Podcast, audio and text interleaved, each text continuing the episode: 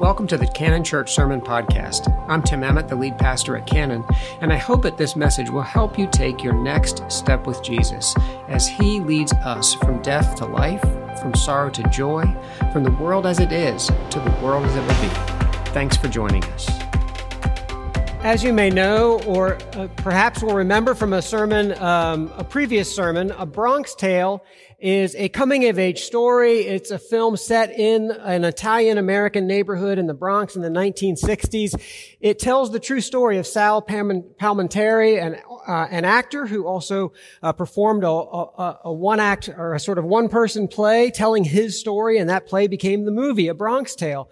And uh, Sal, as a young man, uh, went by C and C growing up in that Italian American neighborhood in the Bronx in the 1960s, was really kind of pulled between the influences of his hardworking, law-abiding father Lorenzo and the local mob boss Sonny, who had befriended him, who had befriended young C. He kind of lived with a foot in both of these worlds. And at the same time, he was living as everyone was and his community was through the social turbulence of the 1960s. The civil rights movement um, was in full force and that had created social change as well as a lot of social turbulence, uncertainty, anxiety.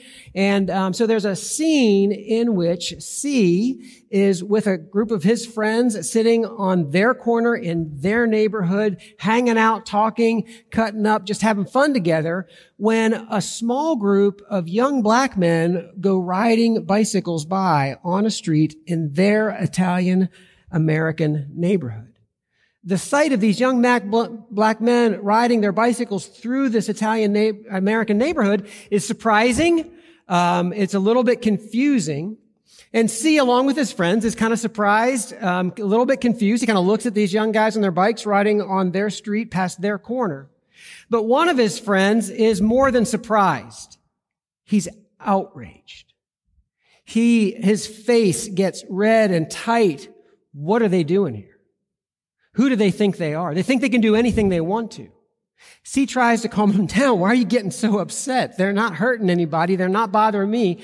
Well, they're bothering me, says his friend. And with that, he gets up, runs onto the street, and punches one of the young guys riding by. The rest of the group is immediately up from their corner and running onto the street as well. And they physically grab C and pull him into the street and into the fight. It's a fight that he does not at all want to be in. He doesn't want to be in that fight, in part because he is Lorenzo's son. Lorenzo drives a bus, a city bus. And his father has taught him that you treat everyone the same. Just the way he treats the people who ride his bus. He picks up people from all different neighborhoods in the city and he treats everyone on his bus exactly the same because they're all on the bus. C wants no part of this fight in part because he's Lorenzo's son and he's been taught, he's been told, he's been shown how to treat everyone the same, but also because C has a crush on a classmate who is black. He really does not want to be in this fight, but his friends force him into it. He ends up trying to kind of be present without actually fighting by holding one of the young black men on the ground and pleading with him, don't resist. I won't hurt you. Just lay there. Don't fight me. I won't hit you. How many of us feel a little bit like C or maybe a lot like C? Pulled into a fight that we don't really want to be in. We live in a deeply conflicted time and our world is divided up and even our church is divided up into what seem to be and feel like warring factions. And maybe like C, on that street corner on that particular day, we don't really feel what others are feeling. We don't feel the anger. We don't feel the rage. We don't want to be part of the verbal violence and maybe even physical violence that increasingly marks our deeply divided country. How many of us feel a little bit like, C, there is this fight going on and we can kind of talk about the parties. There are liberals and conservatives, evangelicals and progressives, Democrats and Republicans. There are uh, city people and rural people. All sorts of conflict. And it seems to be getting more intense. And a lot of us, and maybe even most of us who are here this morning, online this morning, don't really want to be in the fight. We don't feel the rage that others feel. I mean, if we're honest, all of us kind of have definite tendencies, leanings. We identify more strongly with one group than another. Some of us are more liberal, others more conservative. Some of us might identify more as evangelical Christians or others more progressive Christians. We have definite tendencies, but that doesn't mean we want to be part of any fights that are going on. That doesn't mean that we see other people as the enemy. It certainly doesn't mean we want to be involved in anything really sort of divisive and dividing. We'd love to find a way for people to get along despite differences and perhaps even celebrate them.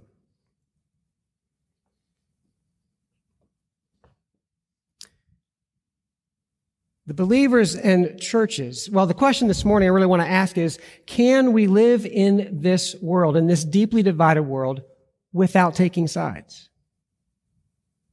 Can we live in this world without taking sides? The believers and churches to whom uh, Peter wrote the words we have heard really did feel, in many ways, were the guys on the bikes. They were viewed with hostility, treated with hostility more and more. At the beginning of the letter, uh, Peter refers to them as aliens and exiles, and that may actually have referred to their actual status in their broader society. They may not have been natives to the cities and places where they lived at that time, but it might also just refer to how they felt and were treated by their neighbors, by their non-Christian neighbors who viewed them with suspicion, who were asking of each other, who are they? What are they doing here? They don't belong here. They were viewed with deep suspicion. And Peter refers later in the letter to the fiery trial that they are going through. Some of you remember from a couple weeks ago, I said it's very unlikely that what they were experiencing was official state-sponsored persecution. More likely it was just hostility, suspicion, boycotts, and shaming from their non-Christian neighbors. And I want to repeat just a little bit of what I said then, just to make sure we're all on the same page. I mean, they, they, they were being treated in that way, viewed in that way, precisely because of their faith in Jesus. Because the expectation in that time and in that place is that whatever gods you worship, whatever temple you went to, you would also, in addition, worship the Greek and Roman gods and bow before Caesar. I mean, the belief was that Rome was great because they had blessed the gods and the gods had blessed them. And into that kind of culture, you have this small group of people who worship only one God, who bow before a crucified man, and they won't bow before the emperor, and they won't offer sacrifices in any other temples. All of which, in the eyes and hearts of their neighbors, meant they were inviting the wrath of the gods, the curse of the gods. And so they were viewed and treated like those young guys on the bicycles. You don't belong here. You shouldn't be here. And they were increasingly treated with hostility. Can we and, and so the words that Peter speaks to them invite, really have to do with that kind of a setting, that kind of a context. They don't live in a peaceful world. They live in a conflicted world, a deeply divided world. And what Peter says to them might be shocking to our ears. We've already heard it, but we want to hear, I want to hear it again. Do not repay evil for evil or abuse for abuse, but on the contrary, repay with a blessing. In other words, payback is a blessing. Payback with a blessing. How could Peter say that? Doesn't he know that will just make them doormats? People will just walk all over them if they don't stand up and fight for themselves. If they don't fight fire with fire, if they just turn the other cheek, they'll get beat up. Was Peter just inviting them, encouraging them, setting them up to be doormats for Jesus, to be walked all over by their, by their non-Christian neighbors? I mean, let's be honest. It's one thing to say in church, do not repay evil for evil, abuse for abuse. It's another thing altogether to do that in real life. And however much we want to be treated in that way, it is difficult to treat others in that way. And there are lots of people in the church as well as outside the church who feel like they have been the guys on the bike and now it's the time to be the guys from the street. The ones who go on attack, who fight for their territory. Don't be a doormat. Don't turn the other cheek. Fight fire with fire.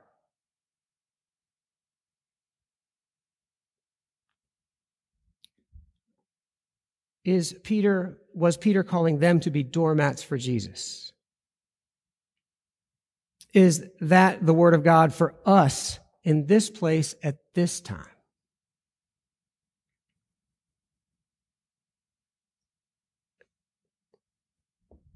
Can we live in this world without actually taking sides and joining in the fight?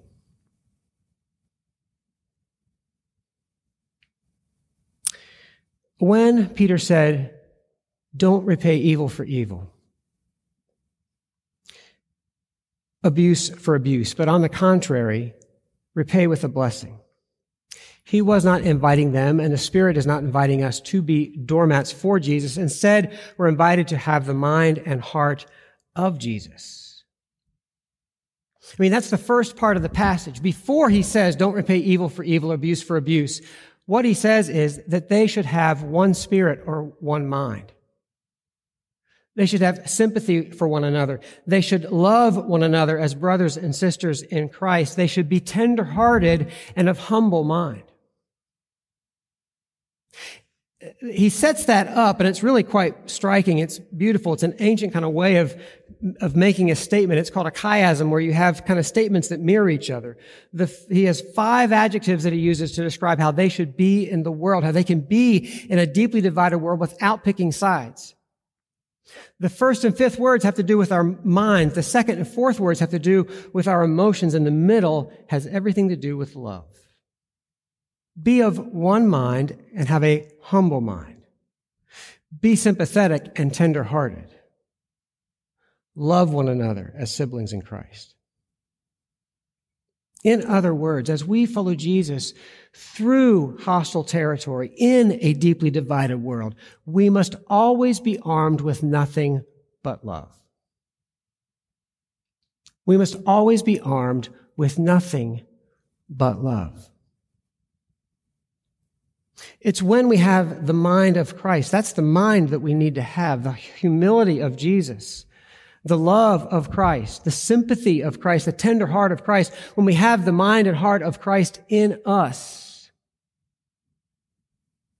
then we become a people who don't repay evil for evil, abuse for abuse, but instead pay back with a blessing. Peter wasn't calling and the Spirit's not calling us in this place and this time to be doormats for Jesus, but neither are we called to fight fire with fire and just get into the fight and pick sides and hit hard.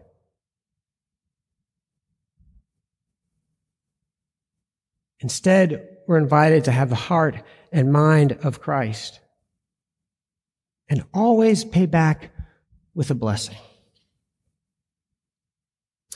In AD 165, uh, Polycarp, the bishop of Smyrna, was martyred for his faith.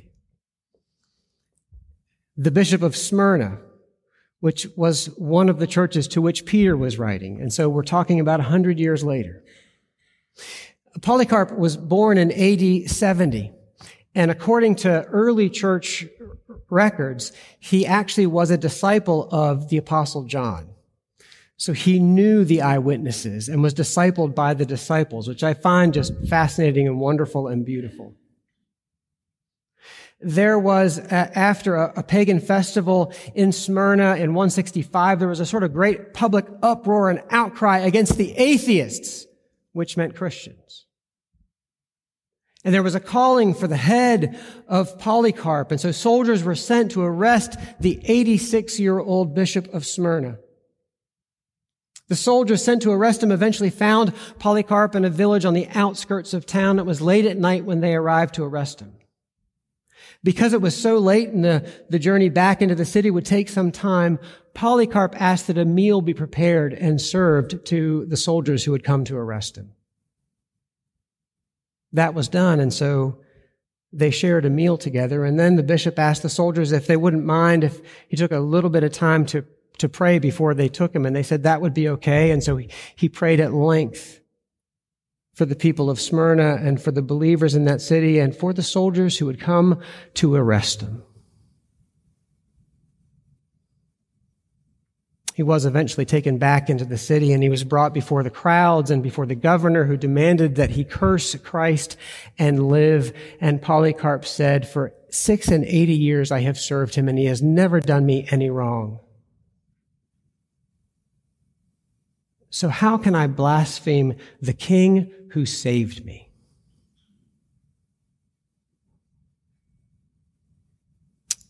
And he was executed. Polycarp's story and others like it recur again and again and again in the early church. The early Christians did not fight fire with fire. They did not repay evil with evil, abuse with abuse. They paid back instead with a blessing and they were martyred and yet the church grew. The faith spread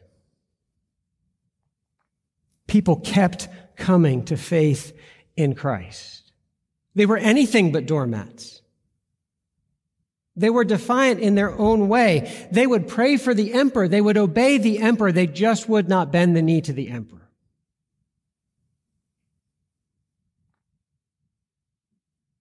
How can we be in this world, follow Jesus through this deeply divided world without taking sides?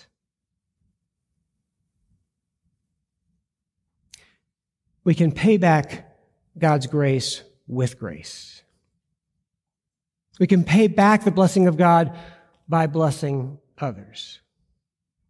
We can have the mind and heart of Christ, sharing one mind, a humble mind, sympathizing with each other, feeling with and for each other, being tenderhearted, not hard-hearted, and loving each other as siblings in Christ.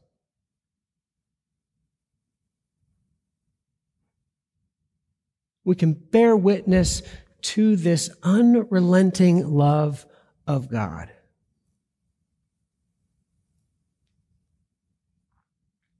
And not blaspheme the King who saves us. Let's pray. God, we live in confusing times, kind of frightening times, and we feel pulled between family members and friends, neighbors, um, God, sometimes strangers who just insist that we pick sides and that we be as angry as they are, as outraged as they are. And in the midst of that all, Jesus comes to us and invites us to follow, to have his heart and his mind, to be filled with his love and sent in mission to the world that he loved so much that he gave himself up on the cross for us and for all, form and shape us in that image, arm us at all times with nothing but love for Jesus. In Jesus' name, amen. Thanks again for joining us. We hope that this message will help you have a great week by helping you walk in faith, hope, and love. Looking for more information about Canon? Check us out on the web at canonchurch.org or follow us on Facebook at Canon UMC and Instagram at Canon Church 2424.